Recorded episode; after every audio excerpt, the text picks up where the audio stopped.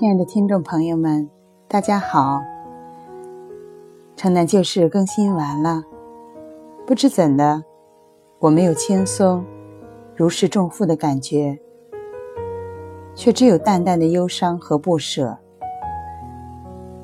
回想这两个月的时光，每晚我都坐在书桌前，认真阅读《城南旧事》，找好配乐，朗读给大家听。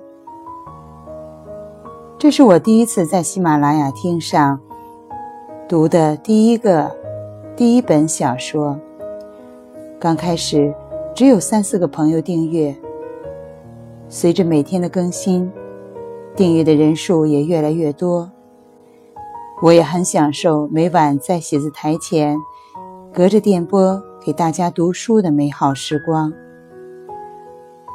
这本书我已经读过许多遍了。至少和我的三届学生在课堂上共读此书。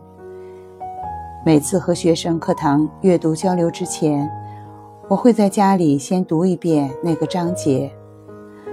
但每读一遍，体验与感受仍旧不同。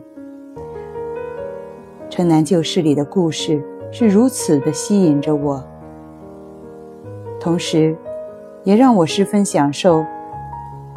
给各位亲爱的听众朋友们读书的这个过程，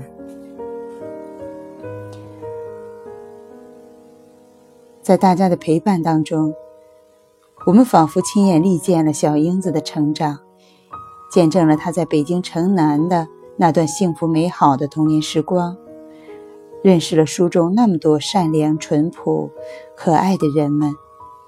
可是，今天当我读完了《爸爸的花落了》。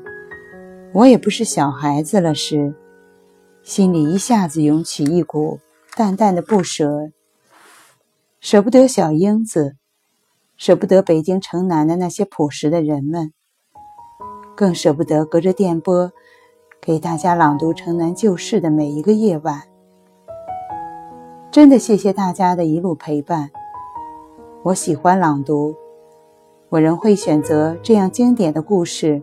给大家朗读，也欢迎大家继续倾听我的节目，非常感谢，谢谢大家。